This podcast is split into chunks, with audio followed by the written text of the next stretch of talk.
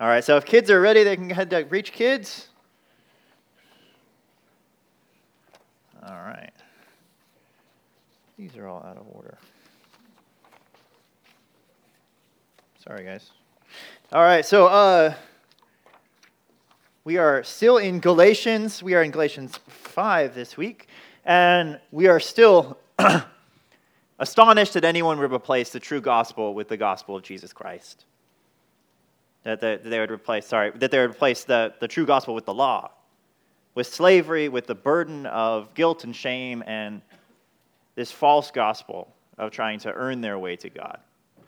Now, today we're looking at Christian freedom, the freedom that we have in Christ.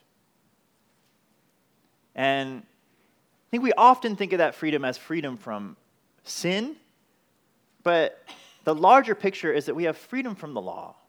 Freedom from the law, and it's the freedom from the law that gives us that freedom from sin in the long run. And we want to embrace that freedom as followers of Christ. We want to give people that freedom.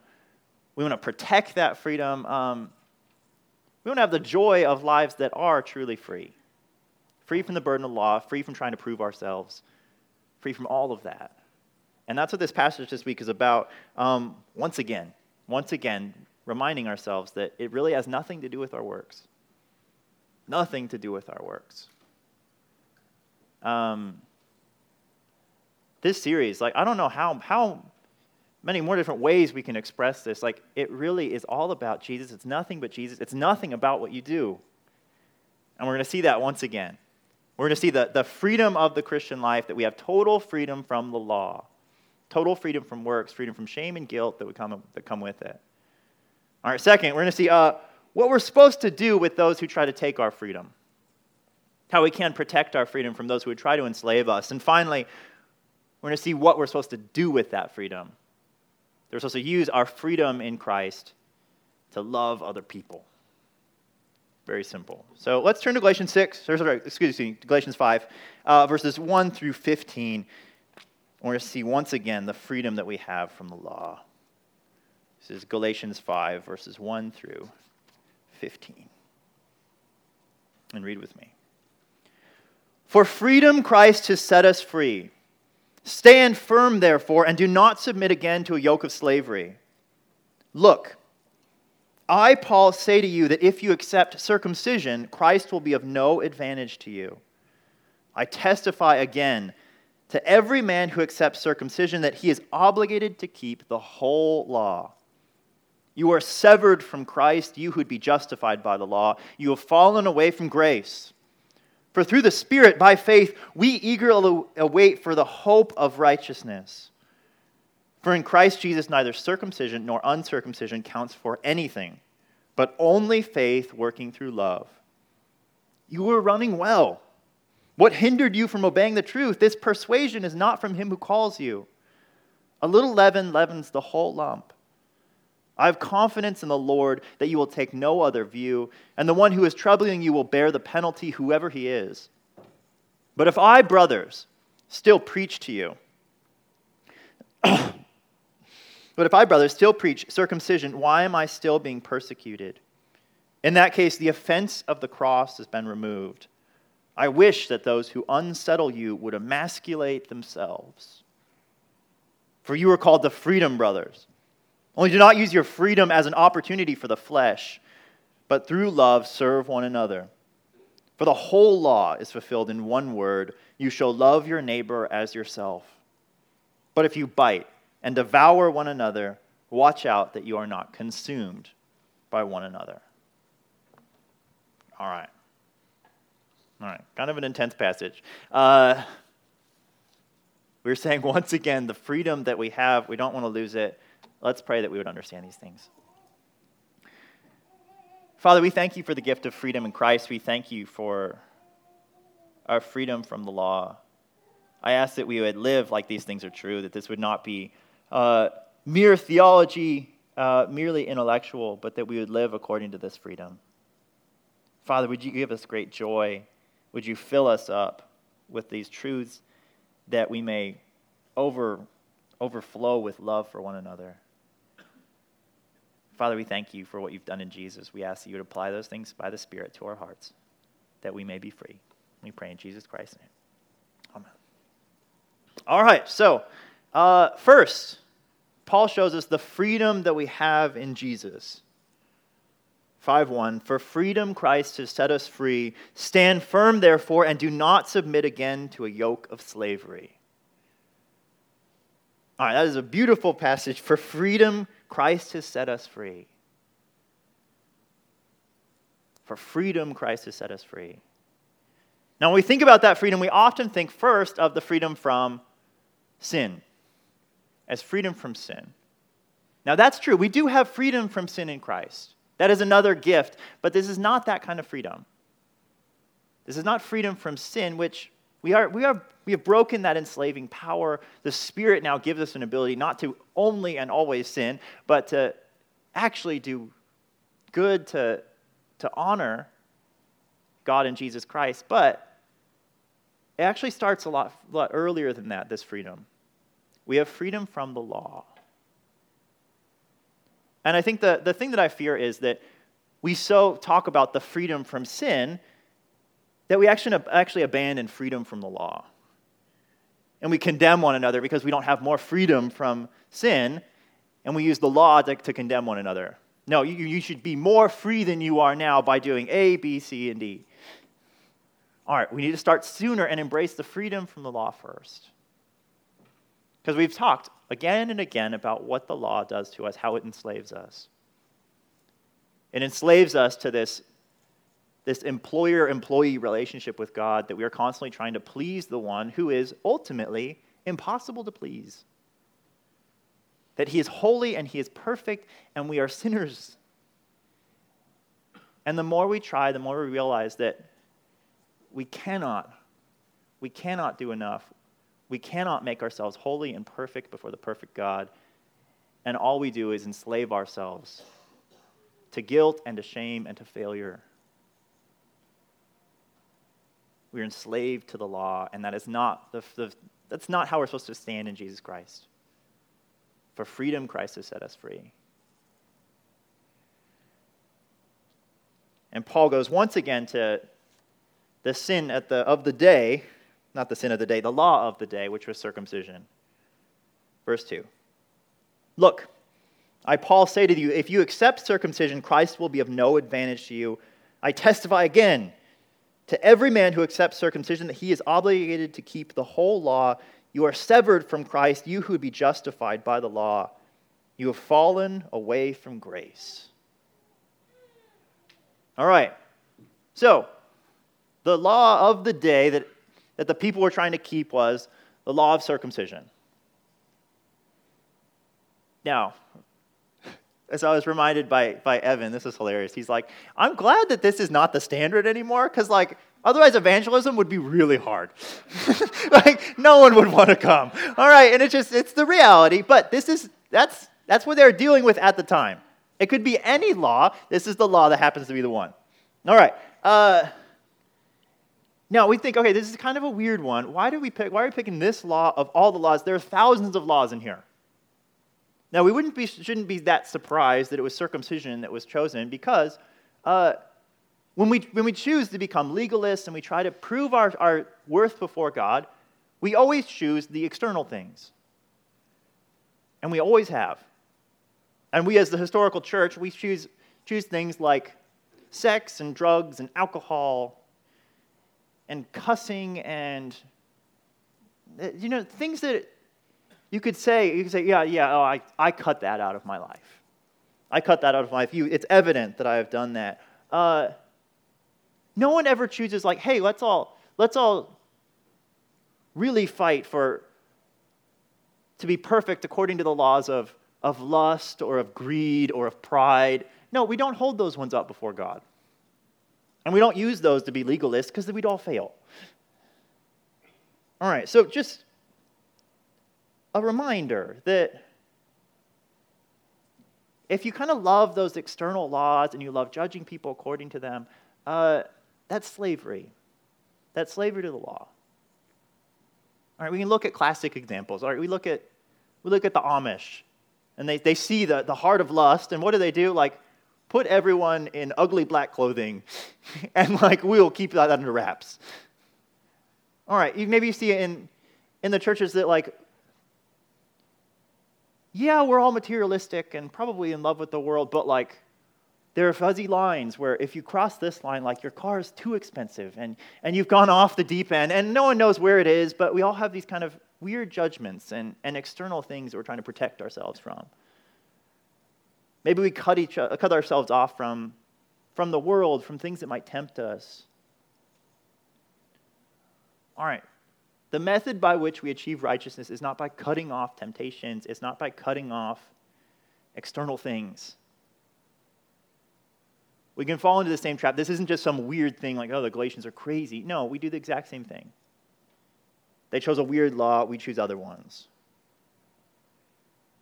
And the fear is that we become kind of like these like bland vanilla people who are cut off from the rest of the world and who have cut off anything that might tempt us.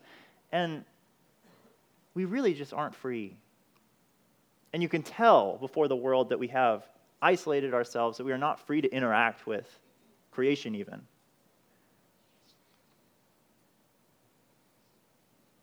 And he says, okay, in all of that, in all of this cutting off and trying to be holy and trying to be good enough, all right, you've ultimately cut yourself off from one thing.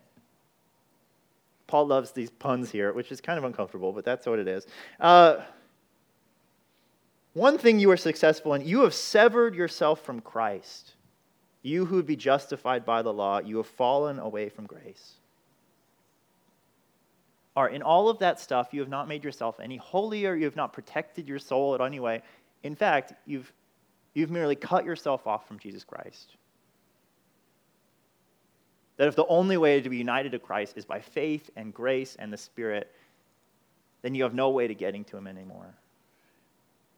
That's where there are these two very clear paths. It's either the law or it's by grace in Christ.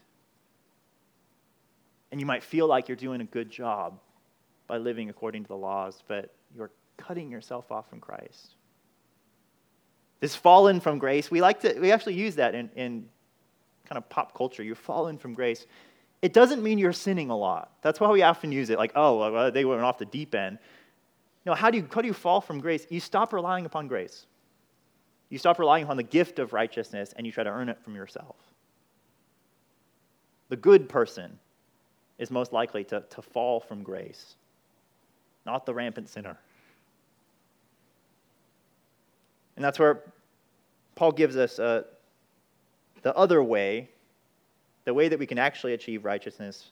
Verse 5, through the Spirit by faith we ourselves eagerly wait for the hope of righteousness. For in Christ Jesus, neither circumcision nor uncircumcision counts for anything, but only faith working through love. Through the Spirit, by faith, we ourselves eagerly wait for the hope of righteousness.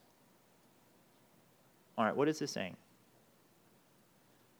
This is saying, yeah, we don't earn our own righteousness. We have put our hope in Jesus Christ, giving it to us. That starts with the vicarious righteousness given to you when you believe. That Jesus' whole perfect life is applied to you, and now you stand in the perfection of Jesus Christ. That is your hope. The hope of righteousness by faith in the Spirit. And the righteousness that you're going to earn and work up in this life, it's not because you're going to try hard, it's because you're going to live under that hope. And it's going to be gifted to you. Your hope to be a holy or righteous person in any form or fashion here is because it's going to be gifted to you in Jesus Christ. And the only hope that you have that when you stand in heaven, that you'll be righteous enough to be there, that you'll be sanctified from all sin, that you'll never sin again or fall from heaven is not because you've tried hard, but it's because your hope is in Jesus Christ perfecting you. Taking away sin forever so that you might never fall and never sin again. Perfect freedom from sin. All of that happens by faith and by the Spirit. Now, Paul summarizes what that means then. He says, okay, if that's true, if it really isn't about our works,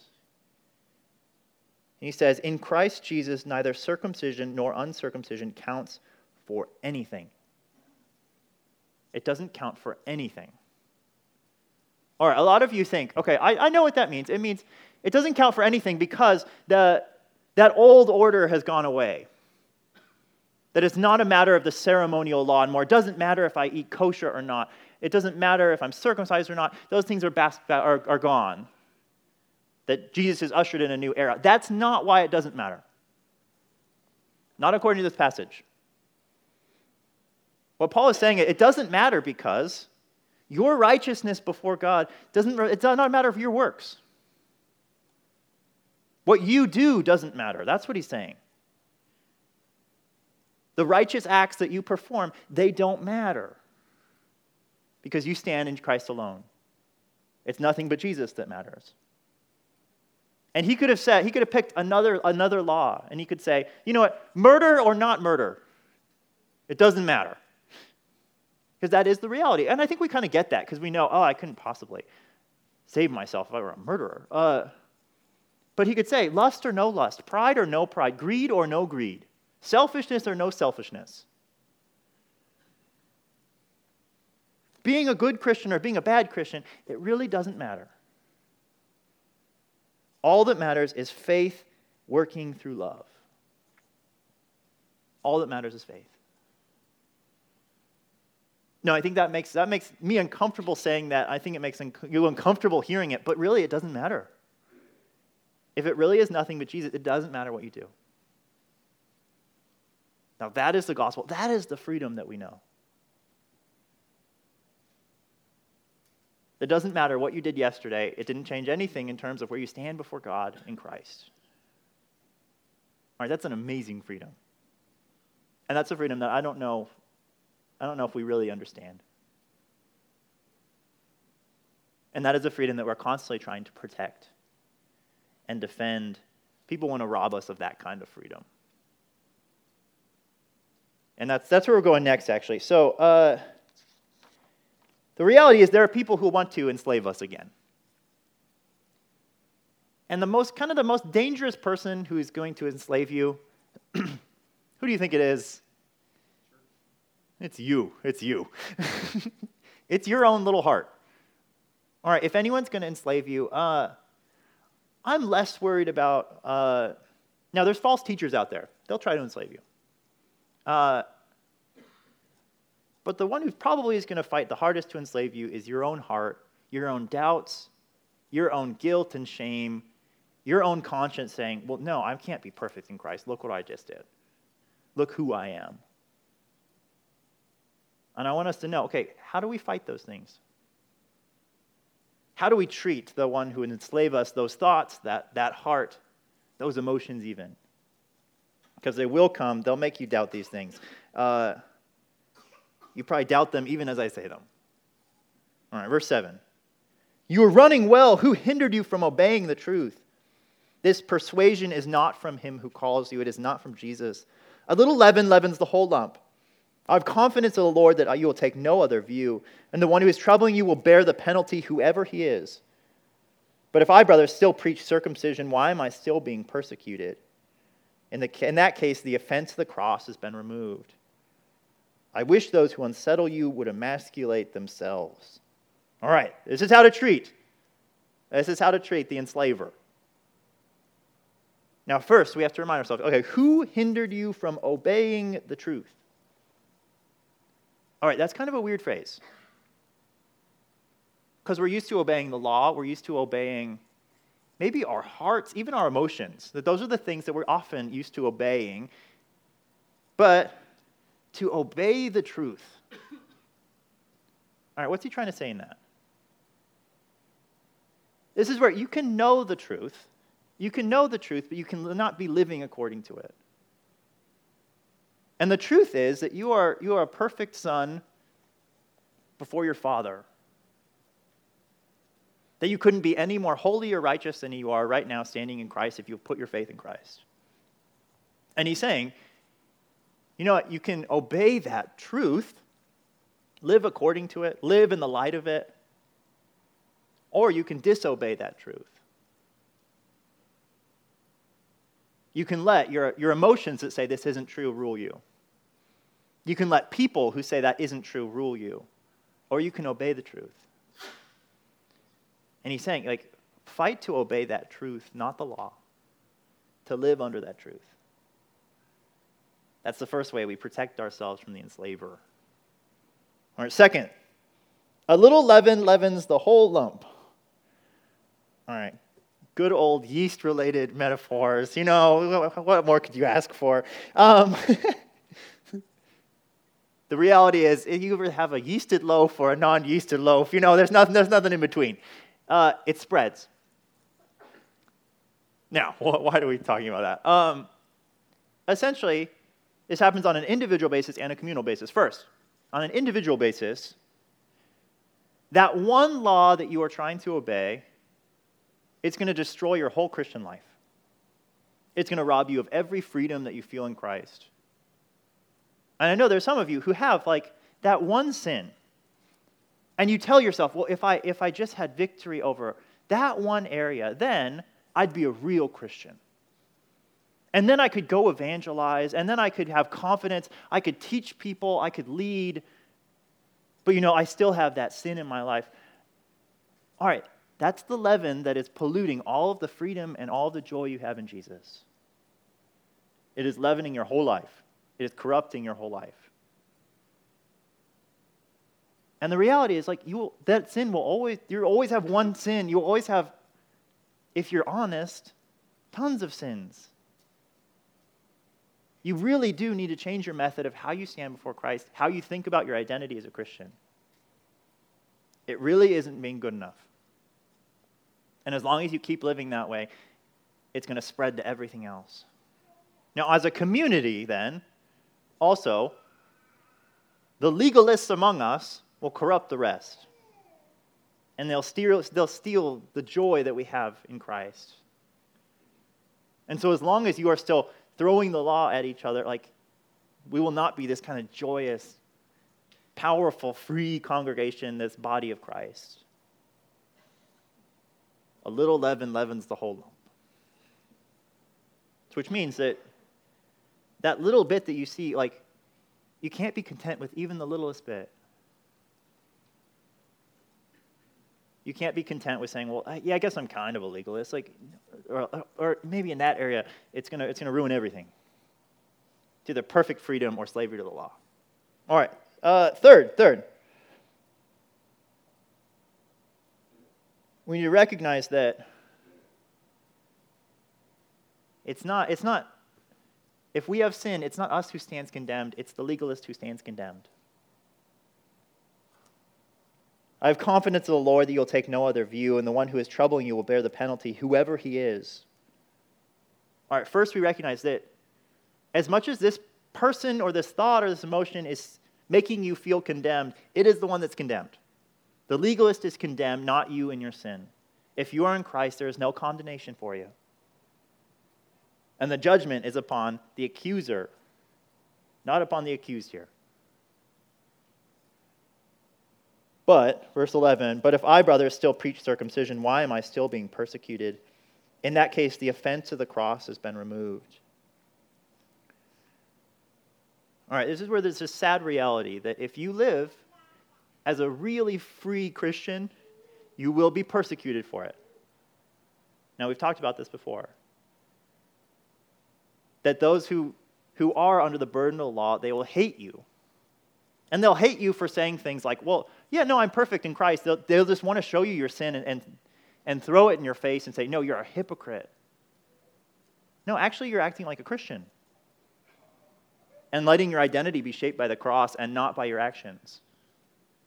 No one wants you to act like you have perfect freedom in Christ. It's threatening, it's weird. No, they want you to toe the line.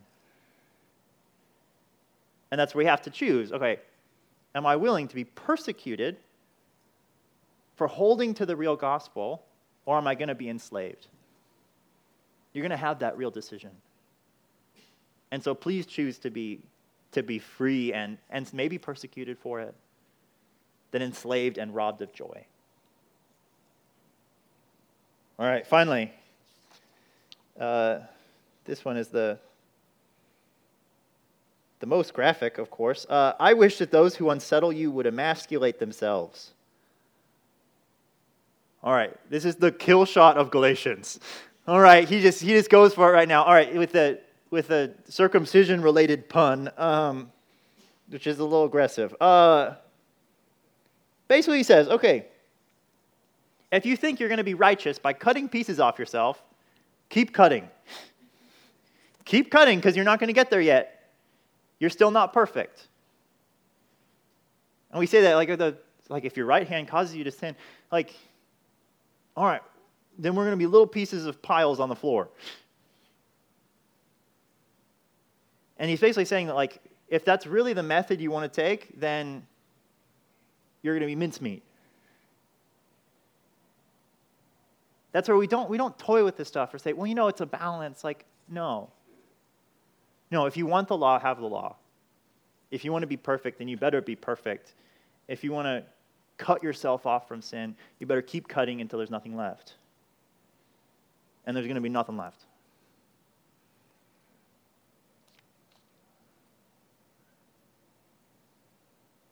All right. We take every thought, every emotion,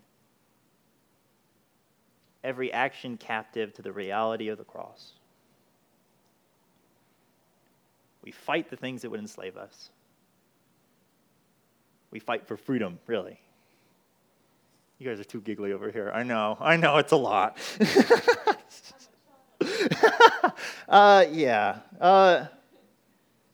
Ultimately, there's a lot of... You're going to tend towards slavery.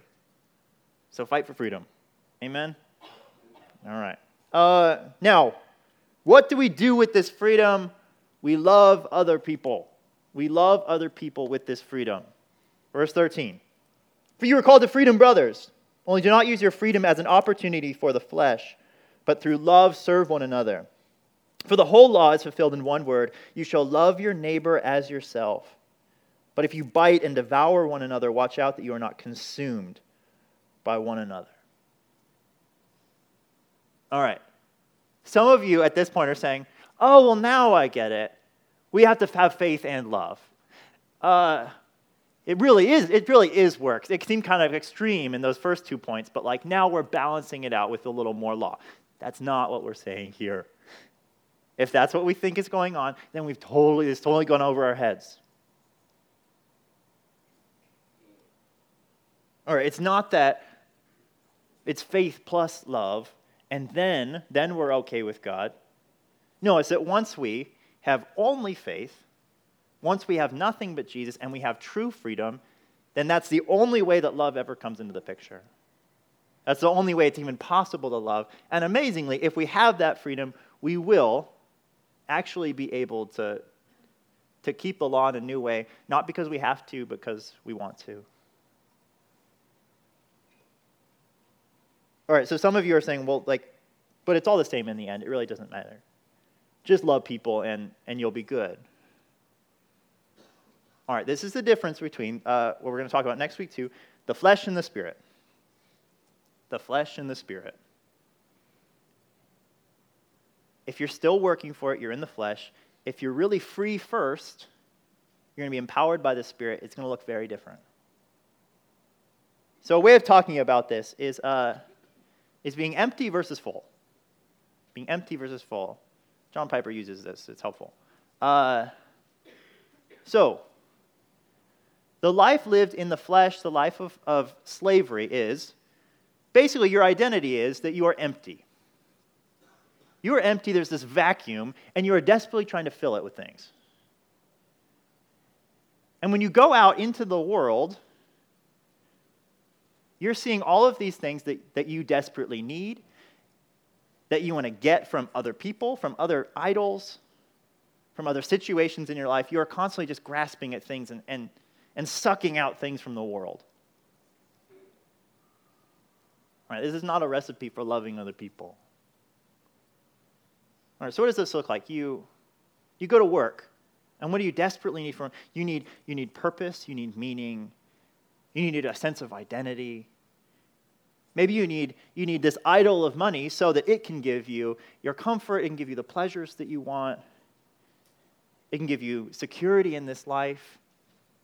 And so when you head to work, like, it's not about anyone but you. And the reality is, because you have no provision before God, of course it's all about you. You're a lone wolf here. And when you go into relationships, what are you desperate for there? Maybe you're desperate for approval, for comfort, for praise, for encouragement. Maybe you're desperate for just someone to help carry the load, and you're continually taking from them and never satisfied, because it's you trying to earn all of the blessings, all of the good things in life.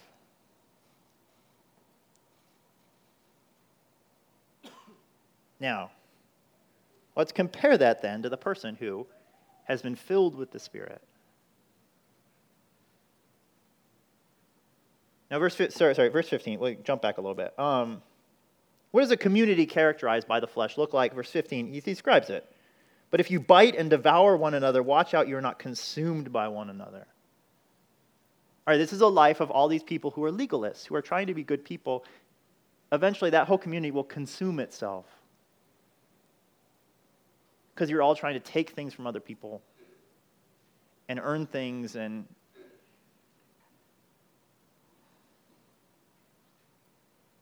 work for them. All right. But the person who is really connected to this freedom, they're full. They're full. And they're filled with the love of Christ. They're filled with all of these promises. They're filled with the grace that is lavished upon them. And when they go to work, they're not asking like, oh, I need security. No, they have security in Christ. They have a heavenly inheritance ahead of them. And it's freely given. They don't have to work for it. So it frees them up a little bit. And they have an identity in Christ. They recognize that there are more eternal purposes and eternal meanings than their work title or the check that they take home. And they're a little more free because of that. And suddenly you're going to work not to get all of this stuff. You're actually overflowing with the things that you already have found in Christ. And maybe you're there giving people grace and giving people larger meaning, giving people larger purposes, offering people the comfort that you found in Christ. Now, that is your faith working itself out in love.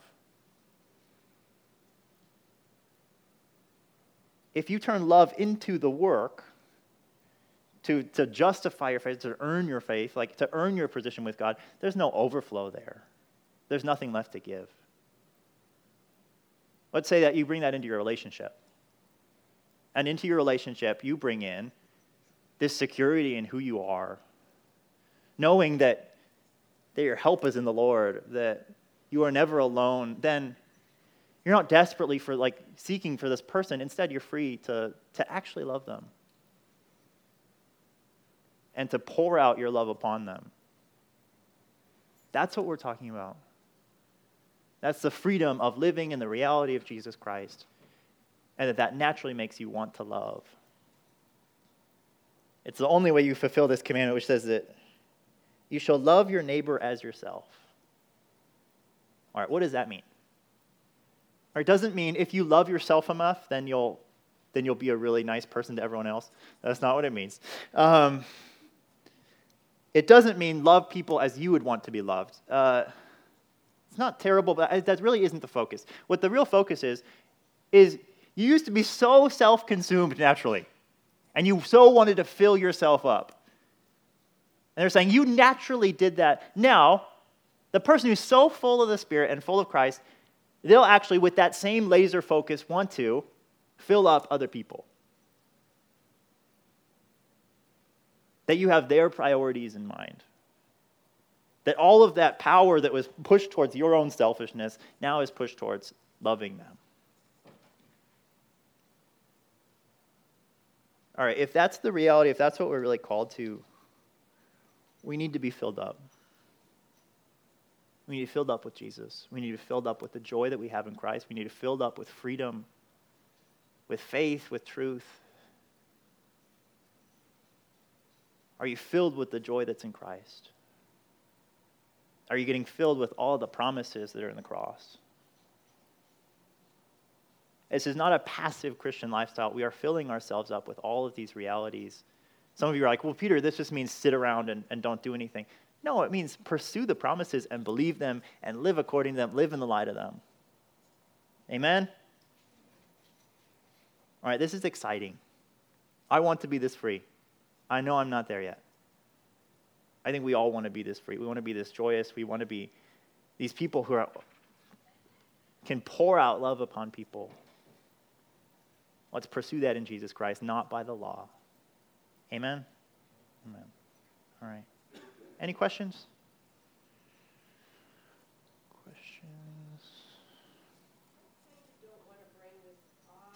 Great. That's ominous, Norma. All right. What would you like to not bring up? No, I love Christ. I love it for myself, and I want it for other people. Right. I mean, I love it. Right. But like, 1 Corinthians 5, it all seems to be saying the opposite in the church. Okay. How so? He says if there was a sexually immoral that was doing some pretty crazy stuff. Right. Right, right. You know, that's the opposite. It's the opposite. In what sense do you see that as opposite, Norma? Because is that love? I mean, does that look like the love and the freedom that you're talking about? You know, is to put this person out of the church, hand this person over to Satan. Right. That's what this right says. Right.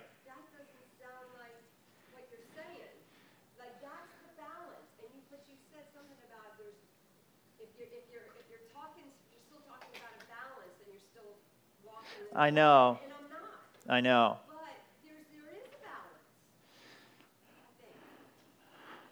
I think. Okay, yeah. So what do we do with that? Yeah, we talked about that. That's a good question, Norma. What do we do with these calls to rebuke? These calls to in love show people their sin and show people their. All right. The context of that, first of all, is always important, Norma. We want to. This is an unrepentant person who's saying that their sin is not sin, and actually it's a beautiful freedom in Christ. All right, that's where like they're being total idiots in that situation. And what are they really doing? They're looking for life in this horrible relationship, and they're enslaved to that. Now, do they realize they're enslaved to that? Do they realize that they're pursuing life in sin and death and poison? No, they don't realize that. And that's where that person who has confused life for death, then we give them clarity. And we say, you know what, like, that's not pursuing Christ, that's pursuing life and death. And so we're going to treat you like you are outside of Christ so that you repent. You come back to Christ, find your identity and your value and your joy in Him, and then you'll know real freedom. That's where the call to love is not just this warm, fuzzy acceptance. It really is. It's very complicated to love someone. And you could have someone who looks in a very same situation, but they're enslaved to sin in a different way. They know what they're doing, and they're trying to fight it. And that's where that person isn't kicked out of that church. That person is, like, is helped to see and given glasses so that they might see Christ better. Floyd, would you like to offer a clarification? No, just a comment. Yeah. We're talking about church discipline in that situation. Yes.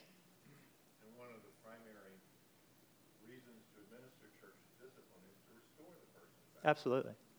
So that is an aspect of love. Right. Yeah. It's that they might be brought back to the freedom in Christ. As an example, you have a child, and you're struggling with a child and being childlike. You don't have to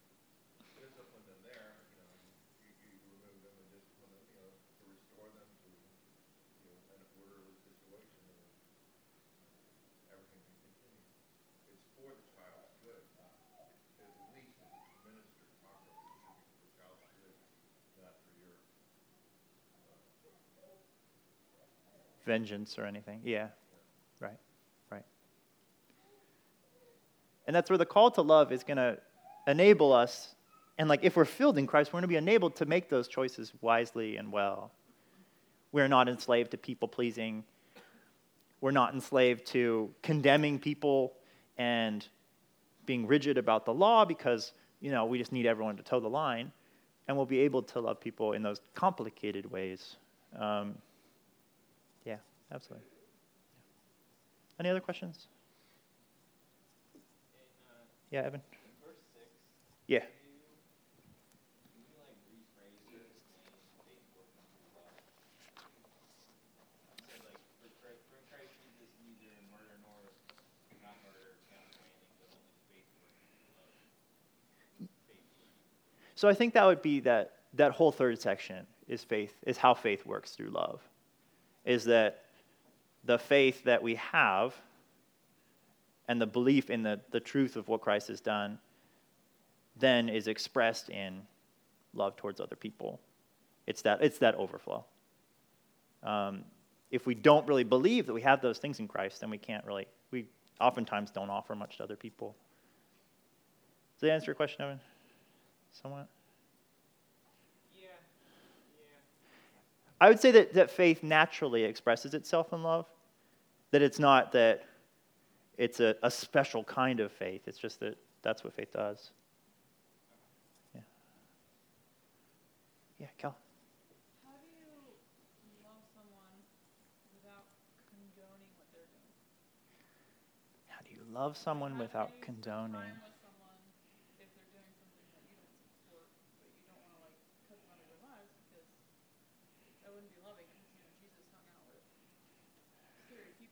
Right. As long as these people aren't actually dangerous, it's like how do you love them and support them but not what they do? That's a hard question. Yeah. How do you love someone without condoning their actions? Like if you want to hang out with someone but they're doing all these drugs, it's kind of that's not their specific. Right. Okay. Yeah. Like,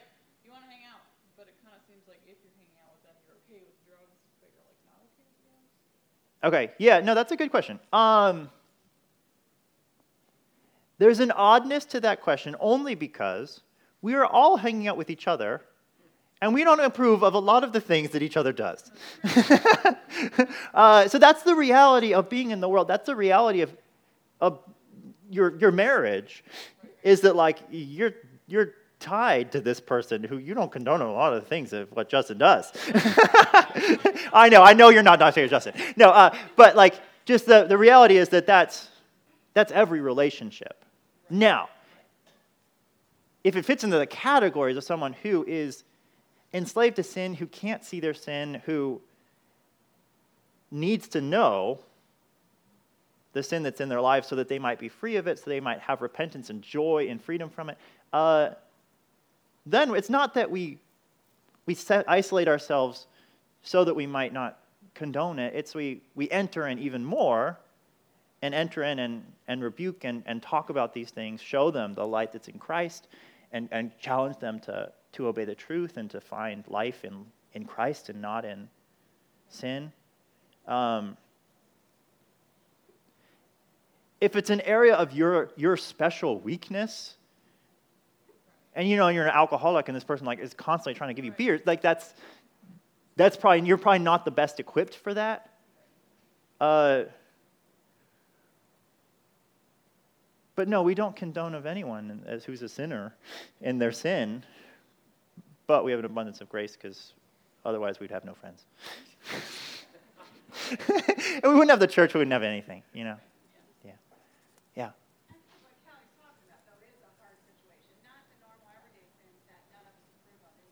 Right. But a hard sin that's going to lead them to death. Right. Right. And so I was hanging on your word that you answered the question, like how far do you go in? Like you said, you go in further. Okay. Well, most people who are in that position want to go in and love somebody like that are afraid of getting kicked out and then isolated. And right. Not able to love them at all. And so, but I guess let's say that is that a pastor's. Not to put you on the spot, but honestly, how far do you go when When it's going to get you kicked out of the person's life, or?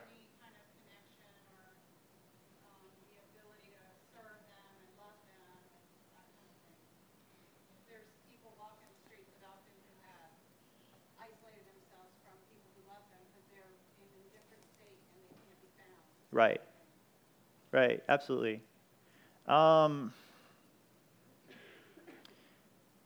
You know, I don't know if we don't have black and white categories for that, Wendy. I wish we did.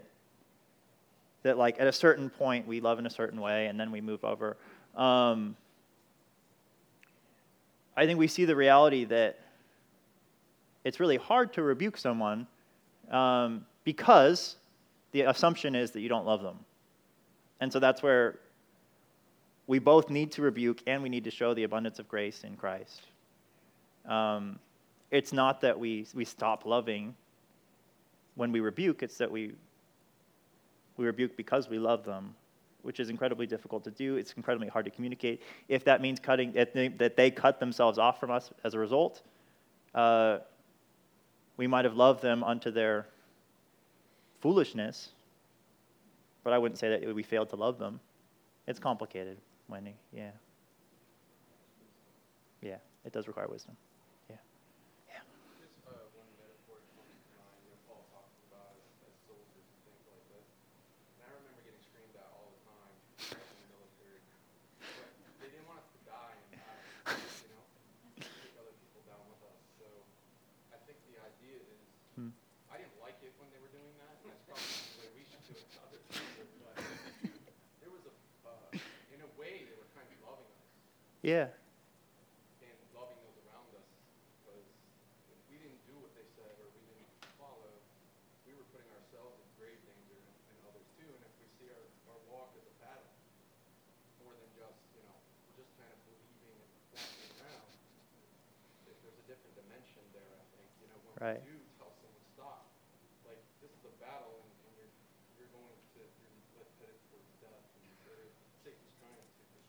right, right. No, absolutely. And that's where, like, if we're all on mission and we hear that, like, I think we are, the response should be, like, thank you, that is death. Like, how could I have been so blind?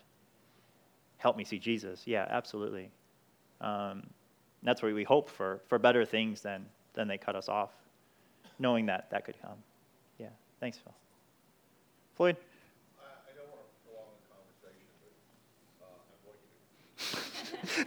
So you do, sort of. When you are engaged actively in a situation like that, you know, you can't anticipate what the outcome is going to be. And you always have to understand if you are acting and you're acting consistently with what the scripture tells you, you know, and how do you know your motivations, you know, that kind of thing. I don't know always, but you're going to have to trust that what you're doing is going, you know, to reinforce what the Lord has taught you. Mm. Okay, and you're going to have to rely on the Lord's grace on that.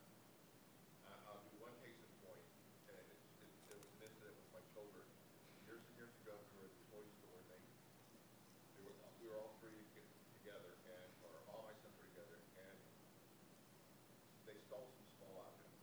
I didn't know that. They all got worked that night. Years later, my youngest son told me he remembered the incident, and he thanked me for doing the whole thing. He didn't, but I administered, you know, to everyone. So I didn't know what was going on at the time, and it hurt them. I made sure it hurt them, but it did hurt me doing that. I you know, second guess, am I doing the right thing? Okay. Years later, I find out, you know, my son thanked me.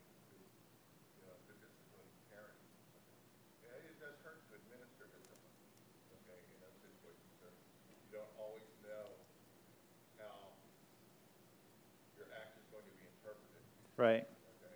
And just say, honor God, you know, and honor Scripture in those situations. Right. Right, and that's where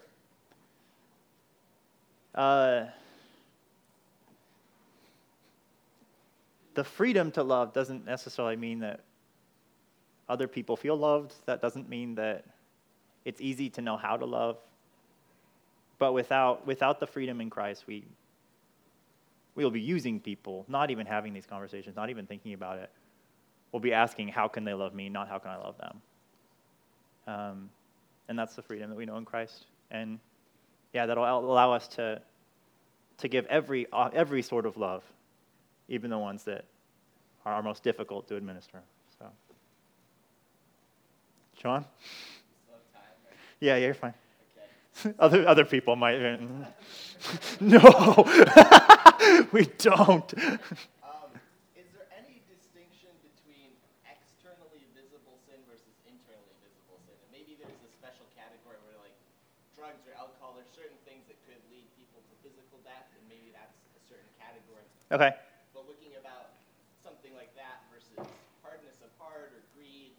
Right. Internal salvation. Yeah, is there a difference between, I guess it's easy to spot those external sins, but shouldn't there be just as much of a call to internal sin, or they should both be categorized in the same way? I would say that internal sins are more dangerous in some senses, but harder to identify. And we as a church, when we do this kind of discipline and stuff, it's usually reserved for the external, unfortunately. But there's also, like, we can't know their heart, ultimately. I would love if there were more church discipline for, like, the person who's constantly boasting. But it just wouldn't happen. I don't know how it would. I wish it were. Or the person who, like, is constantly bitter or gossipy. Those things are reflecting a heart condition that's just as destructive. But it's a lot less black and white than the person who has left their spouse to go pursue an adulterous relationship. That's where it's like, I can see that you're doing it and you have no repentance and you're not moving away from it. That lends clarity to this call that you're choosing death. So, yeah. All right, let's pray. Father, we ask that you would help us to wrestle with these things. Father, we ask that we would feel the freedom that we have from the law, and that would give us an abundance of love for you, Jesus, and that we would overflow with that love, that we would want to love you and to love others who are made in your image, who represent you. And Father, for freedom we have been set free. We ask that that freedom would be a joy. And Father, we know that sometimes love will be difficult, but Father, we ask that we would have great joy in loving people, and namely loving them in Jesus, giving them Jesus Christ, giving them a hope that is not in their own righteousness. And that's where, Father, in every rebuke, we don't call them to obedience, we call them to repentance and to look to the righteousness that's found in Christ, the hope of righteousness. Father, we thank you that we do not stand on ourselves, but we stand in Jesus Christ, nothing but Jesus, Christ alone. Would you fill us up that we may be overwhelmed and overflow with the love that's in Jesus? We pray in his name.